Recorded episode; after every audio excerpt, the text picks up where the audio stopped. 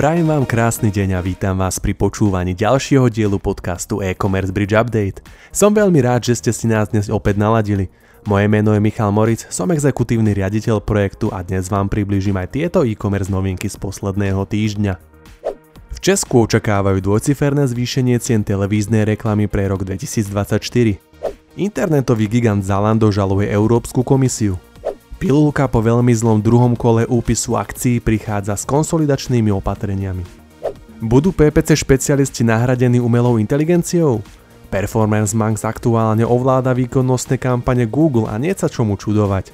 Veľmi ľahké nastavenie pomaly na jedno stlačenie zjednodušuje prístup aj pre malých inzerentov, ktorí si tak nemusia platiť drahé agentúry a špecialistov. Viac nám tento týždeň v rozhovore povedal Lukáš Vizdoš, online marketingový špecialista zo SixClicks. Je to v podstate nový typ kampane od Google, cez ktorý vlastne viete inzerovať na všetkých Google reklamných platformách. O Google Shopping, o Google Search, Google Display, čiže obsahová sieť, YouTube, Discovery kampane a Gmail napríklad.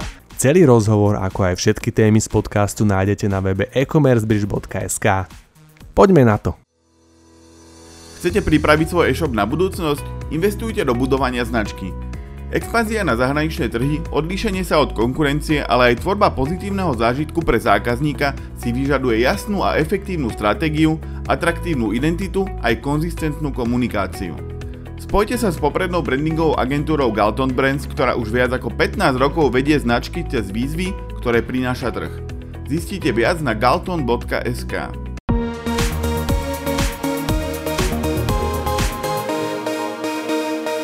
Wooden Company investovala do foodshopu pol miliardy českých korún a v teniskovom kráľovstve získala 48,5% podiel. Po zlúčení oboch spoločností, ktoré by sa malo uskutočniť už 1. augusta 2023, sa budú všetky akcie foodshopu obchodovať na trhu Standard Start pražskej burzy cenných papierov. Výška transakcie predstavovala 445 miliónov korún českých. Foodshop použije získaný kapitál na rozvoj strategických aktivít, rozšírenie svojich kamenných predajní a posilnenie svojej značky. Tomáš Čupr zakladá investičnú skupinu.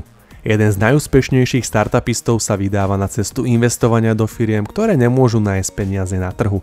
Zakladá investičnú skupinu TCF Capital. Do roku 2030 by mala spravovať spoločnosti v strednej a východnej Európe v hodnote približne 5 miliard eur. Chce sa zamerať na výrobu, digitálne technológie, malo obchod a spracovanie potravín. Dvojciferné zvýšenie cien televíznej reklamy na rok 2024 oznámili hlavní hráči na českom trhu televíznej reklamy, teda TV Nová agentúra Media Club, ktorá patrí do skupiny Prima TV. Vyplýva to z odpovedí obchodných riaditeľov Jana Ulricha z TV Nova a Vladimíra Pořízka z Media Klubu o vývoji trhu televíznej reklamy. T-Mobile a JNT si uplatnili pohľadávky voči Unicornu, Krach požičovne iPhoneov, ktorej súčasťou bol aj e-shop Unicorn Software Group Vladimíra Kováža, zanechal za sebou obrovské dlhy. Pohľadávky najväčších veriteľov, T-Mobile a GNT, predstavujú celkovo viac ako 5 miliard korún. Spoločnosť Vintage v Spojenom kráľovstve rýchlo rastie. V priebehu 18 mesiacov zvýšila 8-násobne svoje tržby, dokonca v počte bezhotovostných transakcií prekonala obľúbený reťazec Primark. Výsledky prieskumu zverejnila spoločnosť CACE, ktorý porovnáva výdavky 300 značiek v Spojenom kráľovstve. Takmer 6 mesiacov po tom, čo Google oficiálne ukončil svoju cloudovú hernú službu Stadia, sta zdá, že spoločnosť možno spustí podobný produkt prostredníctvom YouTube.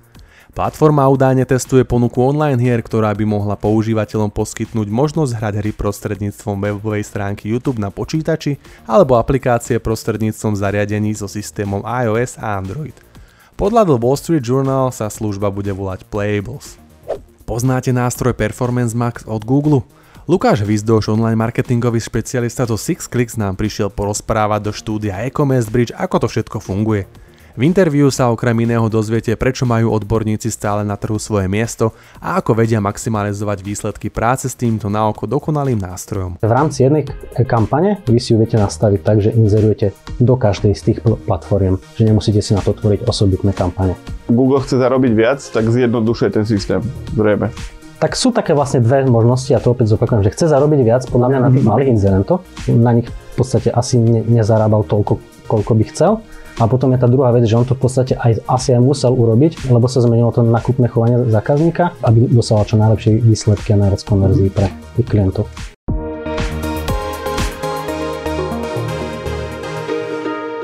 Spolkový súdny dvor v Nemecku sa bude prvýkrát zaoberať reformou, ktorá má úradom pre ochranu hospodárskej súťaže umožniť skoršiu a efektívnejšiu kontrolu nad veľkými firmami. Na základe predmetnej legislatívy môžu úrady zasiahnuť proti spoločnostiam, ktoré majú prvorady význam pre hospodárskú súťaž na všetkých trhoch. Zaradenie do tejto kategórie odmietol internetový predajca Amazon.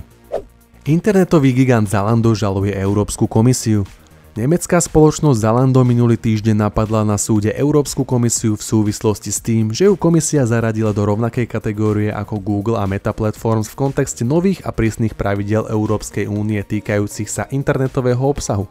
Európska únia prijala minulý rok pravidlá regulácie internetovej prevádzky s cieľom posilniť dohľad nad rýchlo sa vyvíjajúcim virtuálnym prostredím, zlepšiť dodržiavanie práv používateľov a obmedziť vplyv najväčších spoločností. Belgické internetové obchody dosiahli v minulom roku obrad 13,8 miliardy eur, čo je o 18% viac ako v roku 2021. Počet belgických internetových obchodov vzrástol z 56 642 na 57 221 a zostal tak pomerne stabilný. Belgické internetové obchody v roku 2022 uskutočnili viac než 165 miliónov transakcií a počet transakcií bol o 10% vyšší ako v predchádzajúcom roku. Pilulka má za sebou druhé kolo úpisu akcií. To ale nedopadlo vôbec dobre a spoločnosť teraz prichádza s konsolidačnými opatreniami. Medzi hlavné kroky patrí zlúčenie rôznych oddelení v rámci skupiny do jednej medzinárodnej štruktúry, prepustenie zamestnancov v troch krajinách a stiahnutie sa z trhu v Rumúnsku.